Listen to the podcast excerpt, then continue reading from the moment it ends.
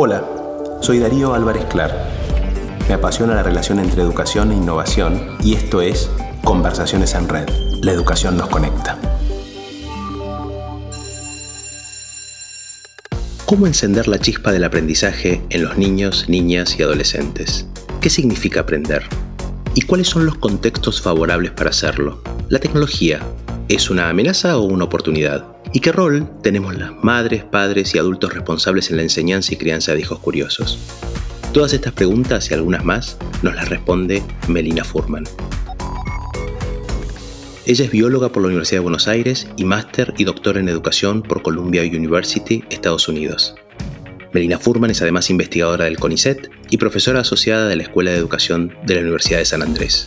También dirige la colección Educación que Aprende, en la editorial Siglo XXI. Su último libro se llama Enseñar Distinto, una guía para innovar sin perderse en el camino.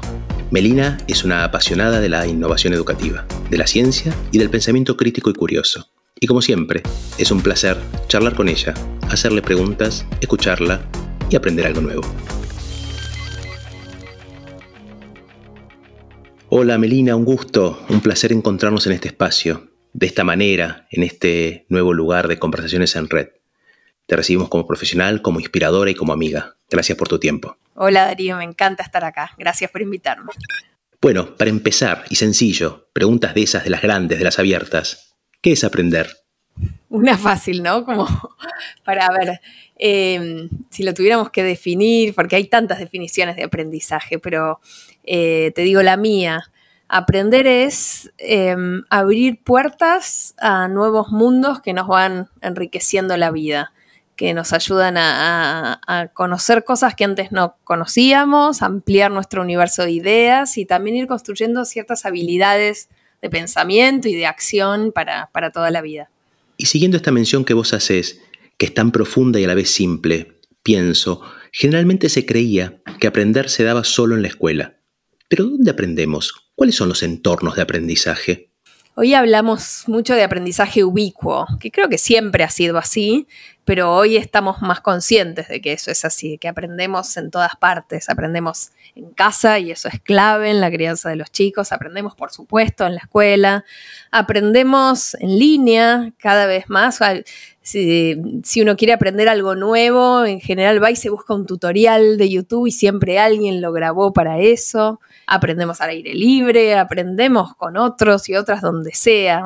Tiene, tiene que ver, me parece, del aprendizaje ubicuo con tener más conciencia de que en cualquier espacio en el que estemos podemos aprender. Por supuesto, algunos son específicamente diseñados y tienen ese foco como es la escuela, pero creo que vale la pena hoy darnos cuenta de que estamos aprendiendo en todos lados y que sobre todo los espacios no formales, eh, desde espacios específicos como museos o como lugares para aprender, como también en Internet estamos aprendiendo todo el tiempo. Hablas de espacios, hablas de experiencias y recién también hablabas de la tecnología. Y esta fue vista como un desafío para la educación, como lo fueron en tantas otras situaciones y en, o en épocas otros objetos de la historia, el propio libro, la radio, la televisión. Hace algunas décadas atrás la tecnología fue vista como una amenaza, cuando hoy pareciera ser una gran oportunidad. Sí, todavía, ¿no? porque por supuesto que la, tecnología nos, nos, presenta dilemas. Hoy si algo nos, nos ocupa quienes trabajamos con niños y con jóvenes es, bueno, ¿qué hacemos con la, y nos pasa también con los adultos, qué hacemos con la atención que hace falta para aprender? Para aprender necesitamos prestar atención, necesitamos que nuestro cerebro esté enfocado en algo un tiempo suficiente. Y muchas veces nos pasa con la inmediatez de la tecnología, de las redes sociales o internet o la cantidad de estímulos que tenemos a mano, y por un lado esos estímulos son maravillosos y bien usados conducen a aprender, pero también nos presentan el desafío de, bueno, ¿cómo hacemos para que no sean una aspiradora de tiempo y una aspiradora de atención? Entonces, creo que ahí está, ¿no? El, cómo la usamos, para qué, cuándo, cuándo sí, cuándo no, cómo la integramos también a, propuestas que no sean 100% conectadas. Que sea amenaza u oportunidad tiene que ver justamente con nosotros, con cómo las ponemos a disposición.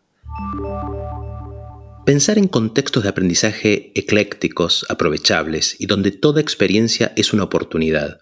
Vos, desde tu área de la ciencia, pero también desde tu área de la docencia y también como mamá, haces una síntesis que tiene que ver con estar atento a las enormes cantidades de oportunidades. incluso aquello que uno no le ofrece a un niño o una niña, pero que lo tiene a su alcance, a la vista, y que le despierta la curiosidad, que es otro de los factores esenciales y tan importantes para alimentar el aprendizaje. A mí me gusta mucho esa metáfora de tirar la punta del ovillo, y sobre todo cuando uno, en una escuela uno tiene un programa que seguir y ahí ahí, ahí la, la, búsqueda es, bueno, ¿cómo logramos que eso sea interesante, apasionante, fascinante? Pero incluso en la escuela, y por supuesto fuera de la escuela esto es más visible, eh, poder darle lugar a los emergentes, eso que donde vemos que a los chicos les, a los grandes, ¿no? Yo también trabajo con grandes y, es, igual, ¿no? Les brillan los ojitos, ese momento donde hay hay, una chispita de curiosidad para desde ahí tirar como si uno tirara la punta de, un ovillo para ver a dónde nos lleva y qué más podemos profundizar y qué más podemos explorar sobre eso, porque esa curiosidad del inicio, que es el gran motor, ya la tenemos de nuestro lado. Entonces, dale que va, vamos por ahí. En una propuesta educativa, si hablamos de un concepto quizás más tradicional, una de las grandes trabas que la escuela ha puesto es apagar la curiosidad, esas ganas de aprender toda la vida, como vos misma has dicho en tus libros. Y creo que a veces los adultos, los adultos docentes, los que nos toca despertar esa curiosidad, tampoco cuidamos nuestra propia posibilidad de sorprendernos y curiosear. Y eso también se alimenta. Me parece que hay algo enorme ahí, ¿no? Porque obviamente la escuela no apaga la curiosidad adrede, no es como una decisión deliberada, vamos a lograr que los chicos detesten las matemáticas o detesten la biología o, no les interese la historia. El modo en que las disciplinas se enseñan muchas veces eh, tiene más que ver con, bueno, cuento cosas dadas, pero de una manera muy árida. Eh, los chicos no terminan de entender por qué lo están aprendiendo, ni qué relación tienen con sus vidas, ni con nada, y están ahí de población cautiva con un poco de suerte nos dan, nos dan un poco de bolilla y, los vamos a evaluar y prestan atención y, o no, pero eh, rinden exámenes, ¿no? Hasta ahí lo, tradicional, lo que vos decías. Y cuando cuidamos, yo trabajo mucho con docentes en formación de formadores, entonces parte de lo que yo encuentro que me da resultado es nosotros como adultos de buscar de lo que tenemos que enseñar, qué es lo que nos apasiona qué es lo fascinante de la historia del programa que tenemos que enseñar de cuarto año, qué es lo que nos convoca, cuáles son las grandes ideas que tenemos que enseñar, cuáles fueron las grandes preguntas de su momento o que hoy no tienen respuesta, o, muy, muy chiquitos, qué es lo que a nosotros nos gusta, por qué nos parece que un, adolescente no se podría, no se tendría que perder historia de cuarto año, qué es lo que no se puede perder de esto. Y desde ahí, desde alimentar eso, es, como un gran primer camino para poder diseñar buenas secuencias de trabajo. Eh, y por supuesto, fuera, de, fuera de, lo que tenemos que enseñar también, como vos decís, seguir manteniéndonos como adultos aprendices toda la vida. Primero es un modelo para los chicos, tanto para nuestros hijos como para los alumnos, ¿no? Decir, bueno, se puede ser adulto y apasionado y seguir aprendiendo. Los adultos eh, también son aprendices que, que disfrutan seguir, seguir eh, construyendo cosas nuevas. Cuando uno rememora en su propia biografía escolar aquellos profesores que más impacto nos generaron, creo que hay un común denominador, que fueron profesores, docentes, apasionados, con intensidad. Y eso es lo que te queda como recuerdo. En cierta época los veías como exigentes, en otro quizás como pesados, pero el común denominador siempre parece que es esa pasión por lo que hacían. Totalmente. Nosotros hicimos una investigación hace poco sobre eso con muchos docentes de toda Latinoamérica y les preguntamos quiénes les habían dejado huella en, sus vidas profesionales. Ahora todos ya se dedican a la enseñanza. Eh, tenían que escribir una autobiografía y desde ahí eh, sacábamos como fragmentos para tratar de entender, bueno, qué tenían esas huellas en común. Y encontramos tres tipos de profesores, voy a hablar de dos que son los más claros. el primero fueron los profesores faro, que son estos que vos decís, Darío, de estos que te iluminan el camino, que te lo iluminan, fuimos a ver, bueno, ¿qué tenían en común? Bueno, te lo iluminan porque eran apasionados por lo que hacían, eh, porque contagiaban esas ganas de saber, también porque se preocupaban por quién estaba del otro lado, por el vínculo, no, solo por el conocimiento, sino también por el vínculo de, ver quiénes son esos alumnos, qué les pasa, qué les importa por decirte, vos podés, te tengo confianza, sé que vas a poder aprender. Y después en esas historias también de huellas aparecían los que llamamos los antimodelos. A veces docentes que uno esta gente ya era docente, decían, bueno, yo me hice docente porque no quiero ser como tal profesor que hizo que no, no me interesara la física o que me sintiera que no era capaz, ¿no? Entonces, un poco como de, de poder sanar esa herida. Por imitación o por reacción uno lo toma. Entonces, cada vez que te escucho, que te leo y que aprendo con vos, me siento identificado con conceptos que mencionás y que sostenemos en la red educativa Itinere. Hay imágenes que nos identifican. El faro, dejar huella, encender las ganas de aprender, la brújula para no perder el norte. Pero siempre digo, nuestra tarea, al menos en el contexto en el que nos movemos, es cómo, es cómo hacer que esto que decimos suceda para que no sea solo una enumeración. Entonces me lleva una nueva pregunta, Meli. Hablamos de los docentes, de su formación, su pasión, hablamos de la tecnología como aliada. ¿Cómo podrías describir contextos que sean favorables para esto que estamos hablando en el concepto de aprendizaje? ¿Cuál es un contexto favorable en general, no solo desde el aspecto didáctico? Un contexto, bueno, podemos pensar contexto en el sentido amplio, ¿no? Pero más en el sentido de cómo se, cómo se vería, qué pinta tendría un aula para aprender, donde eso suceda, ¿no? Pensando en el aula y también... En el aula, en los vínculos entre las personas, ¿no? Creo que hay algo de la flexibilidad que atraviesa cualquier contexto que conduzca a aprender, ¿no? Si es un aula, es un aula donde un docente arranca una secuencia de trabajo que no es cortita y paso rápido al siguiente tema, sino que le dedica un cierto tema, tiempo a cada tema que va a tratar y empieza vinculando ese tema con algún caso de la vida real o alguna pregunta o un desafío disparador, donde involucra a los alumnos en pensar, bueno, ¿cómo vamos a resolver esto? ¿Qué tenemos que aprender para poder responder esta pregunta? Donde varía las estrategias didácticas, donde a veces propone lectura de textos, a veces propone obras de teatro, a veces propone trabajar con tecnología, pone a los alumnos en el lugar de producir, entonces por ahí hay flexibilidad en las maneras de contar lo aprendido, los alumnos al final pueden escribir un diario, pueden hacer un podcast o pueden filmar un video y eso a mí me gusta una idea mucho de, que, la, tomo de, de, Rebeca Anijovic, que es amiga aquí de los dos, que ella dice garantizar lo común pero ofrecer opciones.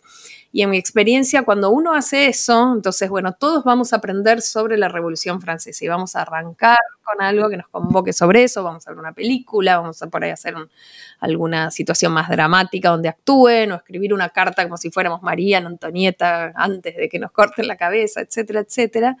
Pero después al final, o en, el medio, ni siquiera al final, va a haber momentos donde los alumnos puedan elegir.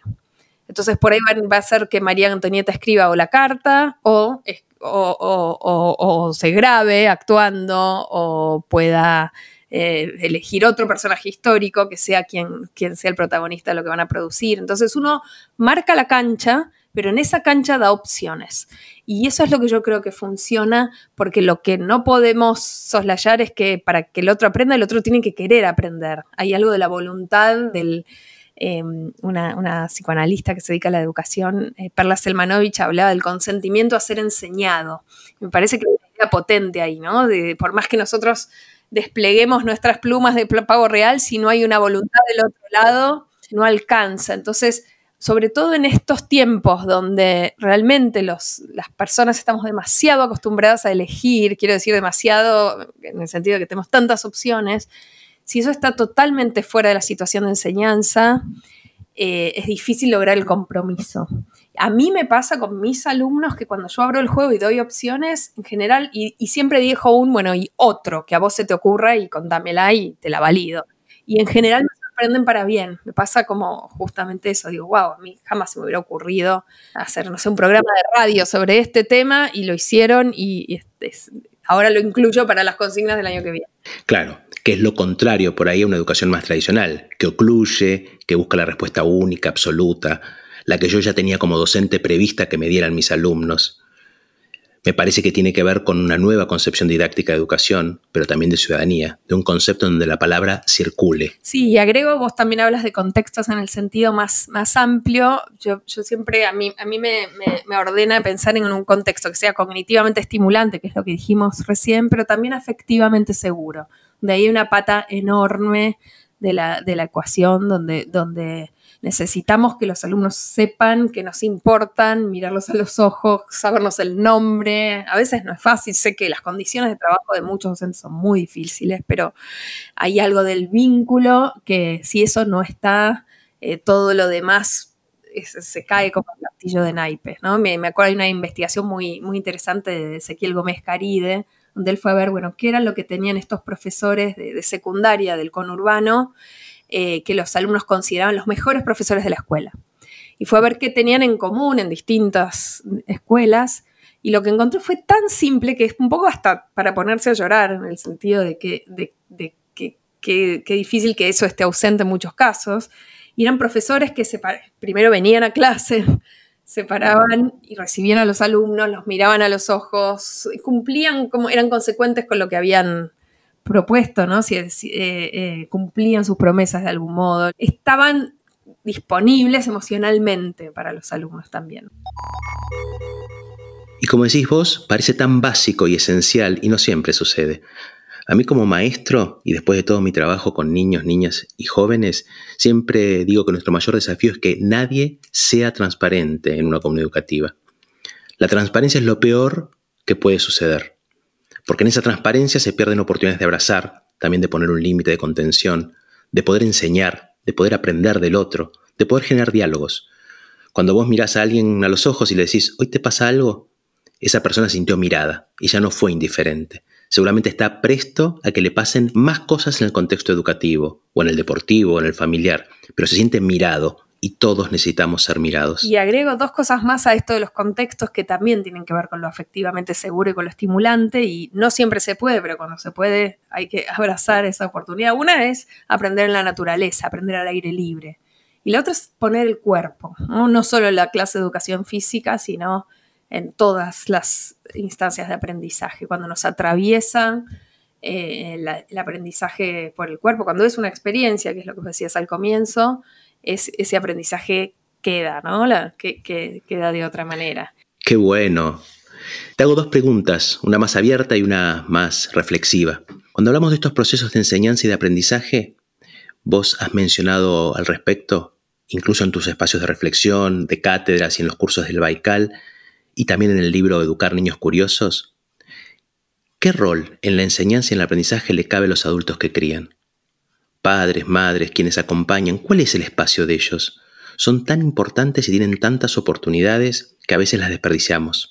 Yo creo que son esenciales, somos esenciales en los primeros años de vida, en, los primeros años y en la etapa del jardín y la primaria, somos fundamentales. Eh, para tejer de algún modo el, vínculo de los, de los, chicos, de nuestros hijos con el conocimiento, con qué va a representar para ellos aprender para sus vidas, ¿no? Eh, y eso se traduce en de qué charlamos cuando estamos en casa o en la mesa, o a qué jugamos, o cuánto los miramos, o qué, lugar les damos a las propuestas que ellos nos traen para jugar juntos, o, cuánto tiempo les dedicamos eh, sin estar mirando el celular y distraídos nosotros, cuánto disponen de nuestra atención plena. Es en esas conversaciones, en esos juegos donde se teje ese vínculo con, con el saber, con el aprender, con el... Con, incorporar estímulos de afuera, que no, creo que no nos damos cuenta lo importante que es, porque a veces sentimos que, bueno, voy bueno, yo ya elegí una escuela buena o estoy tranquilo con la escuela a la que los mando, y todo lo que pasa por afuera, en casa, los fines de semana, la mañana, la noche, las vacaciones, es tanto, te más importante en muchos casos que la escuela. Eh, por supuesto, la escuela tiene ese rol ineludible y clave y salva vidas para tantos chicos y chicas, pero creo que, darnos cuenta, primero darnos cuenta de lo importante que es, pero y además darnos cuenta de lo importante que es para nosotros como adultos, lo, que nos enriquece, lo que nos rejuvenece, lo que nos divierte, ¿no? Poder encontrar desde dónde. Eh, no, no desde la obligación, desde la preocupación del deber ser de que si no lo hago entonces va a tener consecuencias negativas, porque eso tiene vida corta, no funciona, sino más bien desde el disfrute. Yo, una anécdota cortita de un amigo que él estaba muy preocupado porque quería que el hijo aprendiera tecnología robótica y le compró un kit de tecnología robótica y él odiaba la tecnología de la robótica, no le salía, no, no, iba por ahí su propio interés ni disfrute. Entonces, un poco algunas veces lograron eh, construir algunas cosas, pero tanto él como el hijo estaban mirando el reloj para que se acabara ese rato para después irse a leer juntos novelas de aventuras, que eso les encantaba y el tiempo fluía. Entonces, yo siempre que doy talleres para familias digo, busquen dónde, qué es lo que ustedes los convoca. Puede ser cocinar, puede ser la huerta, puede ser bailar, hacer ejercicio, leer, hacer eh, juegos de matemática, lo que sea, pero tiene que haber un disfrute propio de los adultos porque en realidad es eso lo que estamos transmitiendo, no tanto el contenido específico, sino que aprender juntos es parte linda de la nos hace linda la vida. Qué linda imagen que compartís. A veces les decimos a algunas familias en confianza que la educación nunca se debe tercerizar, se comparte. ¿Estás de acuerdo? Y se comparte en todos los sentidos, ¿no? Como bien decías, no en el viejo concepto de instrucción en que la escuela da información, sino se comparte en la posibilidad de sorprenderme, de aprender con vos, en contar experiencias, en poder presentar una duda y saber que ese hecho educativo, de aprendizaje, me hace salir distinto de cómo llegué, que cada día es una oportunidad de aprendizaje. Meli, para mí siempre es corto el tiempo de escucharte, pero por suerte todos te pueden leer, seguir, escuchar, cursar con vos, ser un alumno tuyo es un lujo, ser un lector tuyo abre mundos. Pero tengo una pregunta que no es original, pero es como para reafirmar algunos conceptos y como para cerrar este momento. ¿Cuál es para Melina Forman el valor trascendente de la educación? Ese valor ineludible, esa huella que va a dejar y que tiene que ver con las personas, pero también con las sociedades. Creo que la trascendencia pasa por esto de darnos alas, ¿no? Vuelvo a las metáforas, pero dar, darnos alas para llegar más lejos de lo que podríamos haber imaginado a nivel individual, pero también a nivel colectivo.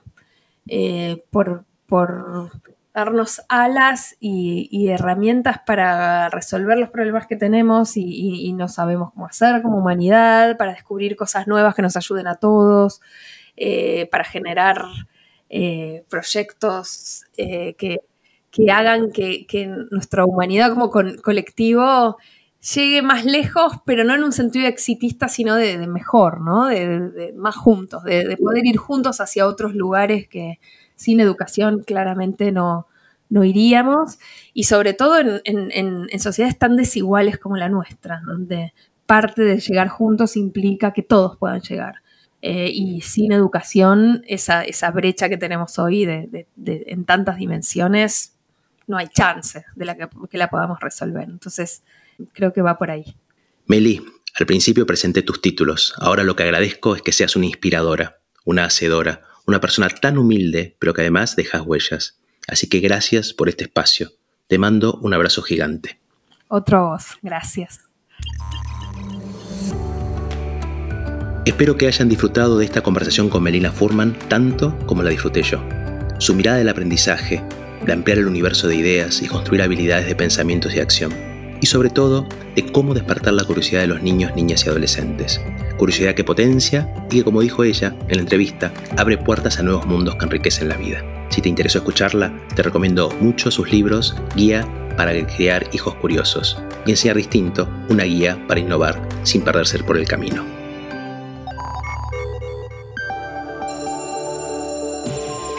Conversaciones en red. La educación nos conecta. Conversaciones que completas vos, que completamos todos. Seguinos en nuestras redes y por favor, compartí nuestra opinión.